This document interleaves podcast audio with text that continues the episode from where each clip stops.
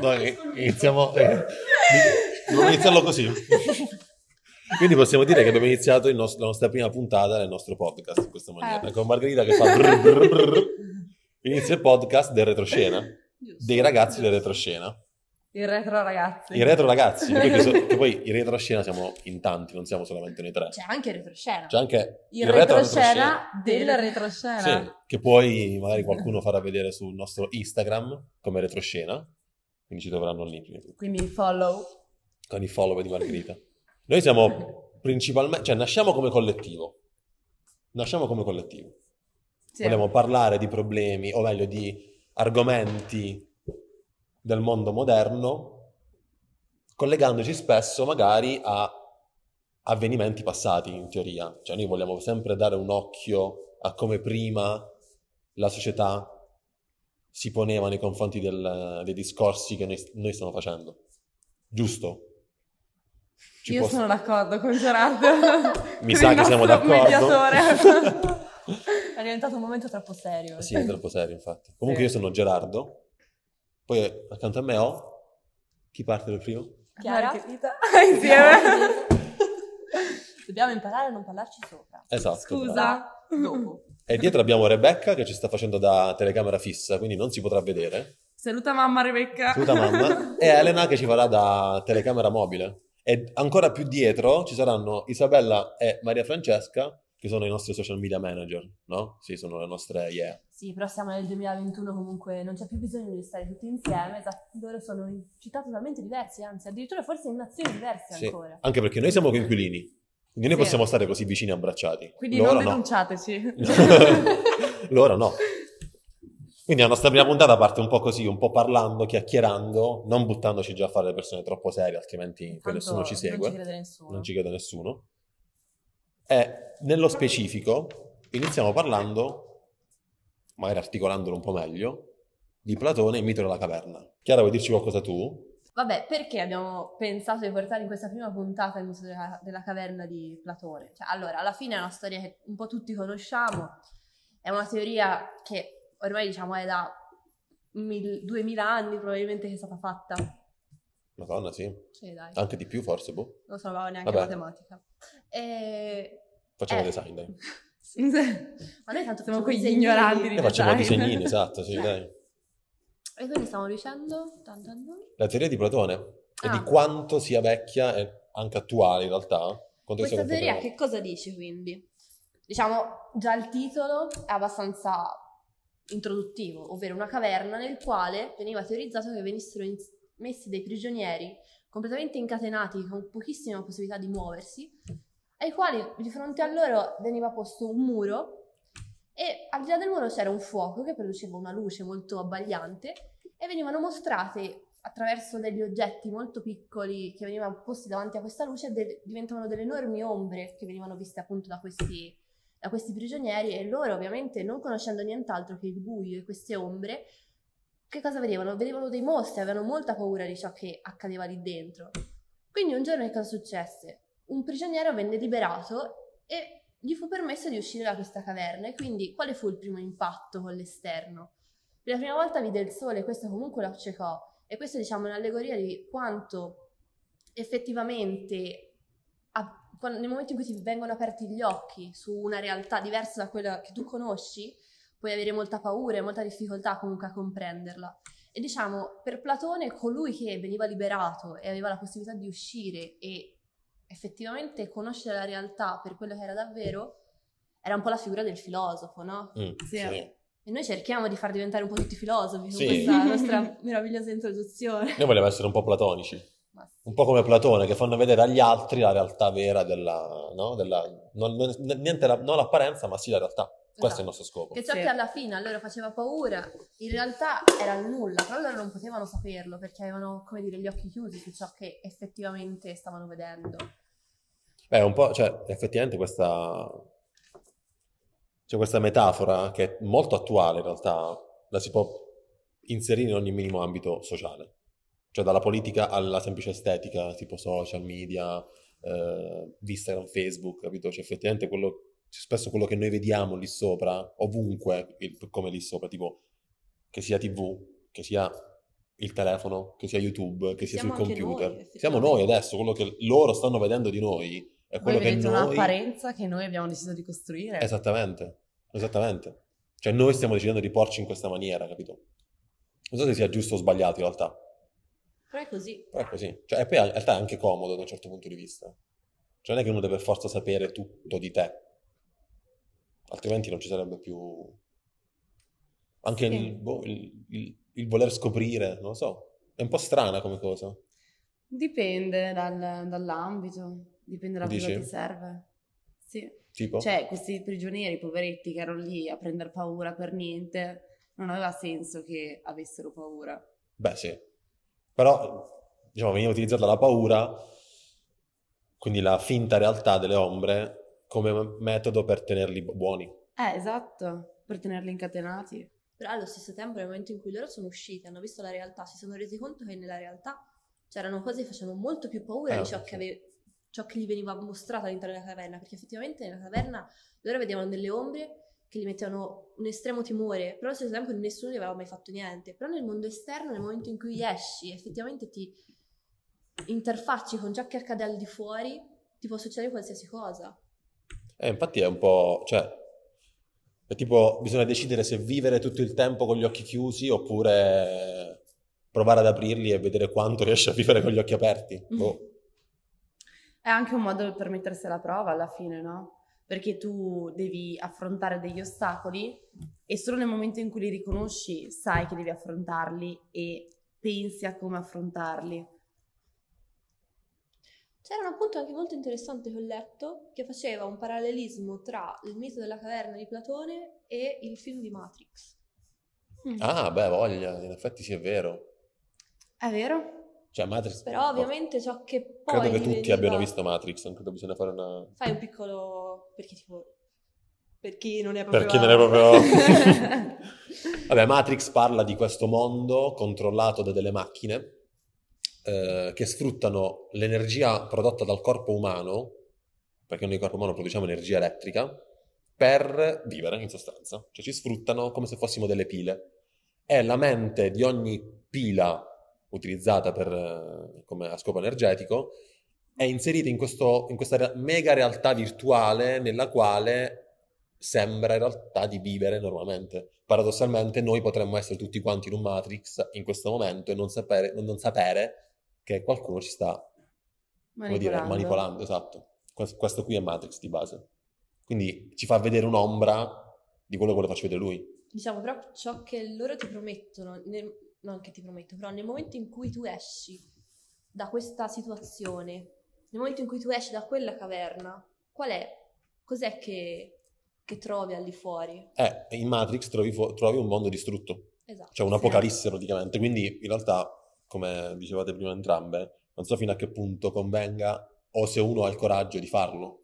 A volte vivi anche più sereno se vivi nell'illusione, senza esatto. dover sapere la realtà. In Matrix io personalmente avrei preferito non svegliarmi. Eh, vedi?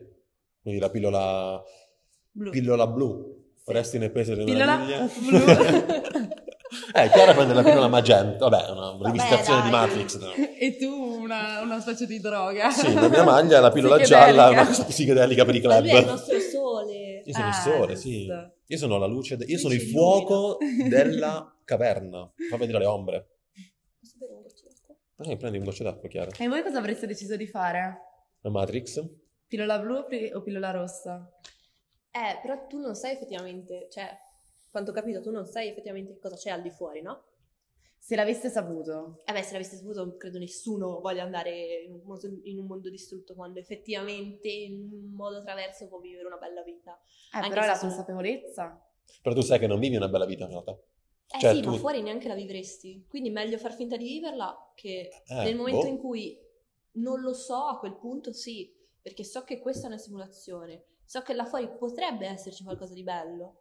Allora a quel punto magari decido di uscire e provarci. Ma se so già che al di fuori è peggio che dentro, non so quanto. a sto punto resto a questo dentro. punto resto Mm. dentro. Eh, è un bel casino, io non lo so cosa avrei scelto in realtà. Cioè, magari la, pa- come dire, la, l'egocentrica voglia di dire no, io vado nel mondo reale perché voglio combattere questa cosa qui. Mm. mi farebbe venire voglia di dire ok lo faccio. Se Però lo faccio realmente poi. Eh, magari prima pensi alla soluzione. Eh sì, anche perché non credo che tutti quanti siano usciti sapendo di essere Neo l'eletto, Mm, ovvero nel film quello che salva tutti in sostanza. Sì. È un po'... è un po' ambigua come cosa, eh, Mm. questa E voi chiacchieratina. invece telespettatori? Telespettatori. Telespettatori. Pod... Podcast Spettatori. spettatori. Retrospettatori. Cosa magari ce avreste fatto? Pillola rossa O pillola blu. o pillola blu? Però la pillola rossa dove io, non tu. Eh, pillola rossa Ah, o pillola blu? Oppure droga gialla. Dici, vabbè, drogo, basta. Oppure nel no, dubbio. non si- no, no, no, nel sbagliato. dubbio non ci droga. dissociamo. No, droga, Esatto. ci dissociamo, non si fa. L'unica droga che bisogna avere nella vita è l'amore. Esatto. La e la droga conoscenza. per la la verità. conoscenza. La droga per la verità e per la conoscenza, come disse il buon vecchio Platone. Ma Non so se nello specifico disse così. Beh, secondo me si drogava un po' Platone comunque. Beh, oh, sicuramente tutte sì. queste ombre.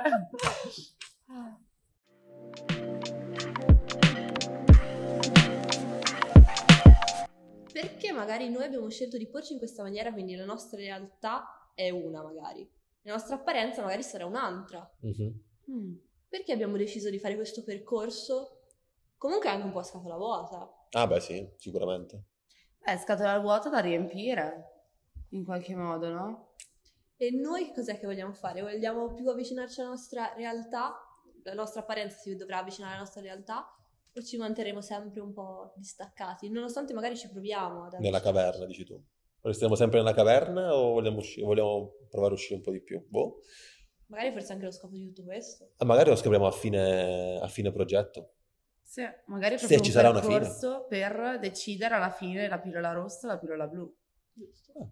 Questa nostra prima puntata è Morpheus, il, il mentore di Neo, che ci sta dando le pillole, e poi a fine progetto decidiamo quale prendere, che ne sai. Possiamo decidere a fine progetto. Sì. Oppure se diventiamo così tanto famosi che non ci sarà mai una fine, eh, vabbè, oh, lì Scegliamo eh, quella gialla. scegliamo quella gialla. Sì. Esatto. Scegliamo la pillola del retroscena. La pillola del retroscena. Che poi alla fine tutto questo discorso si può tradurre anche un po' come ribalta e retroscena, no?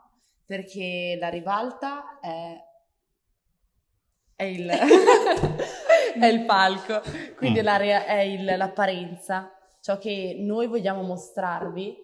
E invece il retroscena è quello che la realtà che com'è realmente Mhm, Sì. che comunque per forza nel momento in cui tu cerchi di eh, apparire in un certo modo, comunque la realtà si farà sempre vedere, comunque, quindi il retroscena in qualche modo emergerà in questa, in questa ribalta, non si può controllare del tutto. Poi bisogna vedere se magari gli altri ti, ti, crederà- ti credono, cioè mh, effettivamente se tu esci dalla caverna e quindi vedi una realtà che fino ad ora tutti gli altri hanno visto di come diversa dalla tua, chissà se quelli ancora dentro, quindi chi, è- non, chi non è voluto uscire crede a quello che dici tu. Mm. Cioè magari ti prende per un impostore. Magari tu che vuoi liberarli da questa realtà, manco ti vogliono, cioè dicono no, io non voglio, cioè tu sei quello che sta dicendo cavolate. Beh, Sì. alla fine probabilmente vogliono, per vivere sereni preferiscono non sapere. Preferiscono non credere. Chissà se effettivamente quello che uno vede è, re- cioè confermare quello che tu vedi come reale è difficile se non hai nessun altro intorno che ti confermi effettivamente che è reale. C'era un video di Luis, non so se l'avete visto, dove lui parlava del, o meglio, par- inizio quarantena dell'anno scorso, nel primo lockdown, dove lui faceva vedere questo- questi suoi giorni in casa da solo e riprendeva questa vecchietta che aveva di fronte, di fronte, scusate, sono terrore. No, io non l'ho visto. Non l'hai visto? Eh, magari No. lo, lo linkiamo nel, nel nostro, Sicuramente. nel nostro Instagram. Ciao Luis! Oh, se- seguici, mi raccomando. Ed è molto, cioè, concettualmente quello che alla fine del video la morale sua è quella che stiamo dicendo noi adesso. Cioè, cos'è il reale se effettivamente nessuno può confermarti che lo è? L'apparenza vera Ma questa vecchietta cosa faceva nei video? ehm, era lì. Era mh, nella sua casa, su questa sedia a dondolo, con una bambola.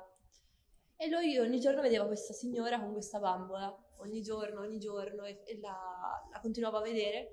Fino a che il, pro- il video procede, lui si prende magari molta paura e tutto quanto. Alla fine fa vedere riprende un'altra volta e non c'è più la finestra. Bravissimo sicuramente nel montaggio. Bravissimo nel montaggio, Ah. bravissimo anche nell'idea. Nell'idea, sì. Però è comunque una storia che va avanti e per lì alla fine rimane e dici, ma aspetta, ma che cosa ho visto? Ma era reale oppure no? Molto bravo, tra l'altro, perché effettivamente sono 4 minuti di video che ti mettono un sacco d'ansia. Sì. Cioè, è ha molto bravo. ansia quel video di la stragrande maggioranza degli horror negli ultimi Mamma dieci mia, anni. tantissimo, tantissimo. Perché non te lo aspetti poi. Effettivamente lì, eh, effettivamente quello lì è un, un esempio trasportato su YouTube di un possibile mito della caverna.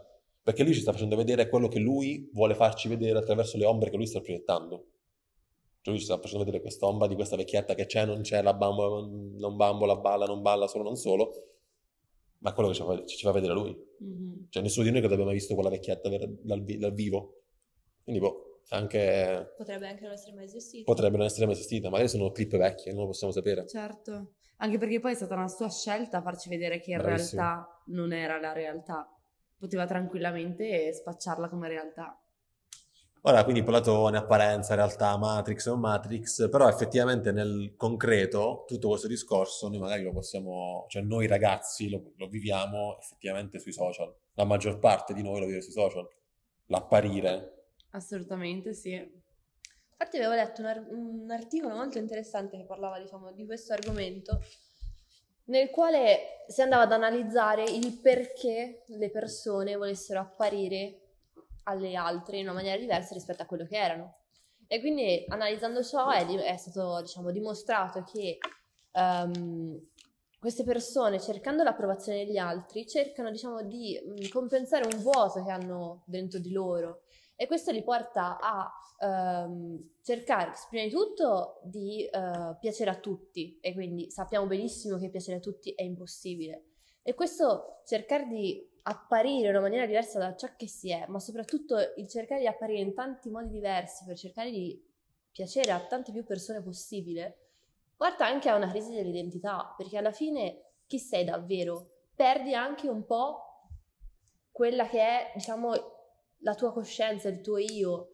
E quindi questi vuoti alla fine che vengono colmati in qualche modo portano a un vuoto ancora più grande forse. Su Instagram principalmente, perché magari è il social che più ti dà la possibilità di vedere tante immagini in, un solo- in una sola ora. Però effettivamente tu guardi un sacco di immagini che non osservi come si deve. Ma non è la Mm. stessa cosa il fatto che io ti metta un like su una foto rispetto a dirti non mi piace dal vivo. Però molte persone la prendono in questa voglio, maniera. ma anche molti si sentono anche in dovere, come ho detto adesso, cioè anche magari nei confronti del, del tuo partner. Spesso può darsi pure che ti senti in dovere di mettere mi piace a determinate foto, proprio per questo motivo qui. Esatto. Perché magari nei confronti di quella persona tu sei ancora più legato nel discorso del se non metto mi piace, se non faccio vedere che ho visto e ho apprezzato, posso creare un, dis- un dislivello nel rapporto che abbiamo. Cioè, Beh, ma sempre parlando di meccanico. partner, sui mi piace, ci sarebbe un mondo là da un'altra raccontare. puntata, sì.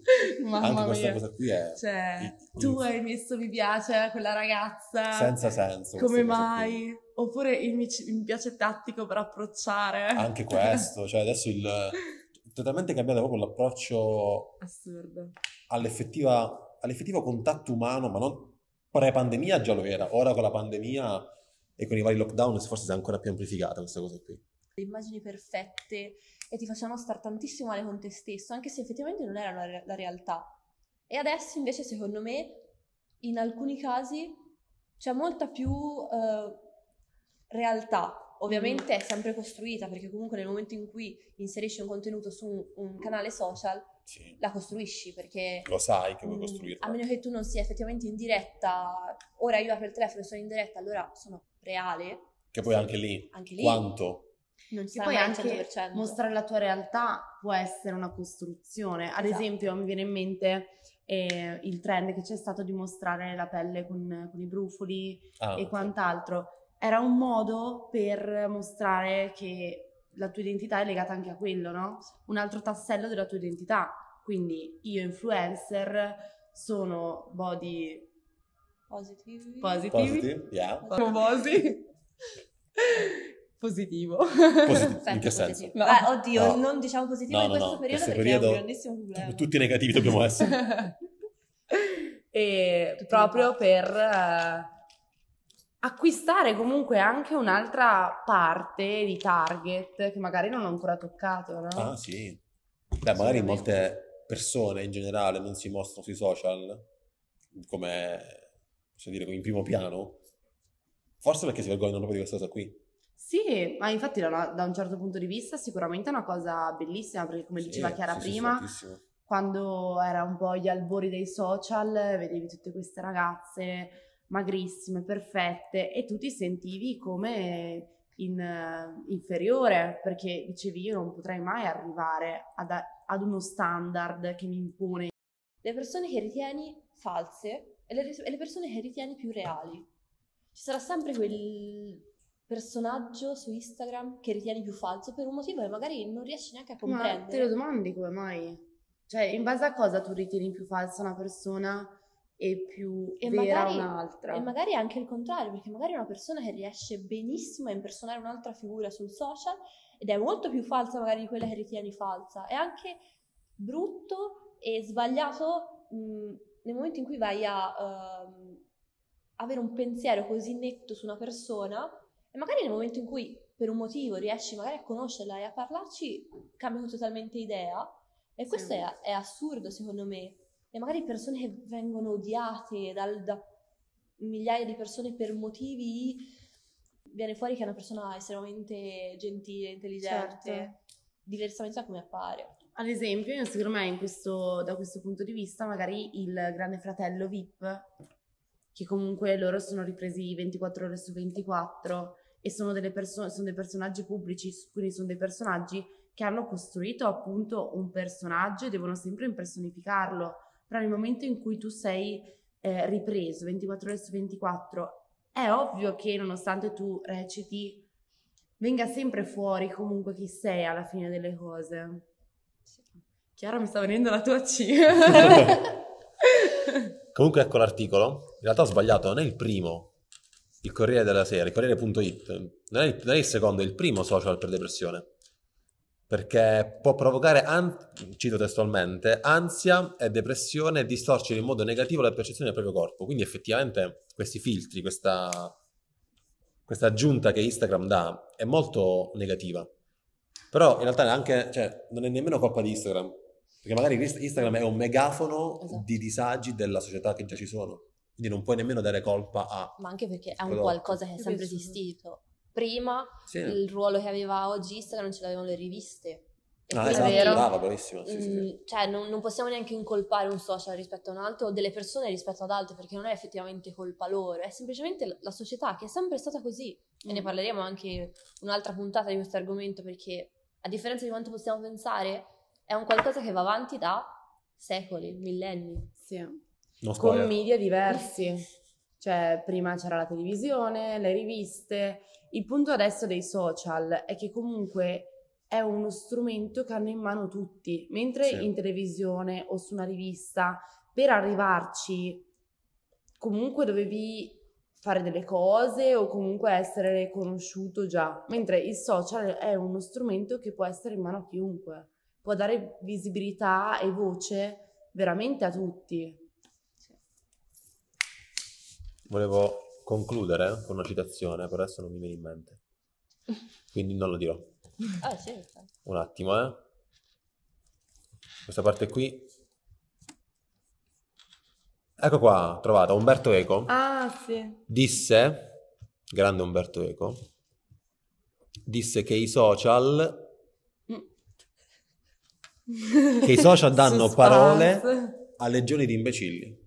Poi, non so fino a che punto c'entri con quello che abbiamo appena detto, però magari si può trasportare con non la parola, legata più magari a un concetto politico, eccetera, eccetera, ma all'espressione di sé, boh, non lo so, però concettualmente ci potrebbe stare, che dite? Non lo so. Sì, magari potremmo rassicurare, magari i più piccoli. Io almeno quando ero più piccola mi sentivo molto influenzata dai social. Eh sì. Magari crescendo questa cosa cambia, prima di tutto perché acquisti maggiore sicurezza di te e hai anche molto più confronto con persone più mature e smetti di dare così tanto peso ai social. Quindi ciò che ti ri- ritenevi così mm, problematico quando avevi un'età inferiore, crescendo diventerà molto meno importante i social non saranno più il centro del No, tuo mondo, assolutamente. Più che altro vanno sfruttati nell'unica, no, nei, nei vari lati positivi che hanno, nell'unico. Certo. Più che sfruttare Comunque negativi. sono fonte di informazione. Meno male che ci sono i social in realtà Sì. e, e internet. Però come ogni minima cosa, ma questa è una cosa che si sa, ha i suoi lati negativi e la gente, come tutti noi, ci sguazza dentro invol- involontariamente. Esatto. Quindi in conclusione cerchiamo di far diventare questi nostri social un posto più, Più carino, più vivibile. più carino con Sì. più filtri. Facciamo No. che... No, no, no, no, no, meno no, no, filtri. Meno Portiamo alla ribalta sui social i nostri retroscena. Wow, beh, allora possiamo Io concluderla così. spargo perle oggi. Sì, sì. Concludiamola così, ripetilo, Marga. ok, allora la perla in conclusione della puntata di oggi è... Me la sono dimenticata. Inondiamo i social Ah, di ok. perle. Vai. Inondiamo i social. Por- cerchiamo di portare attraverso i social la riba- il retroscena. Sulla ribalta. Rite, tentativo numero due. cerchiamo di portare alla Sì. ribalta dei Oh. social i nostri più profondi retroscena. Wow. Un Ciao. bacio a tutti. Alla prossima.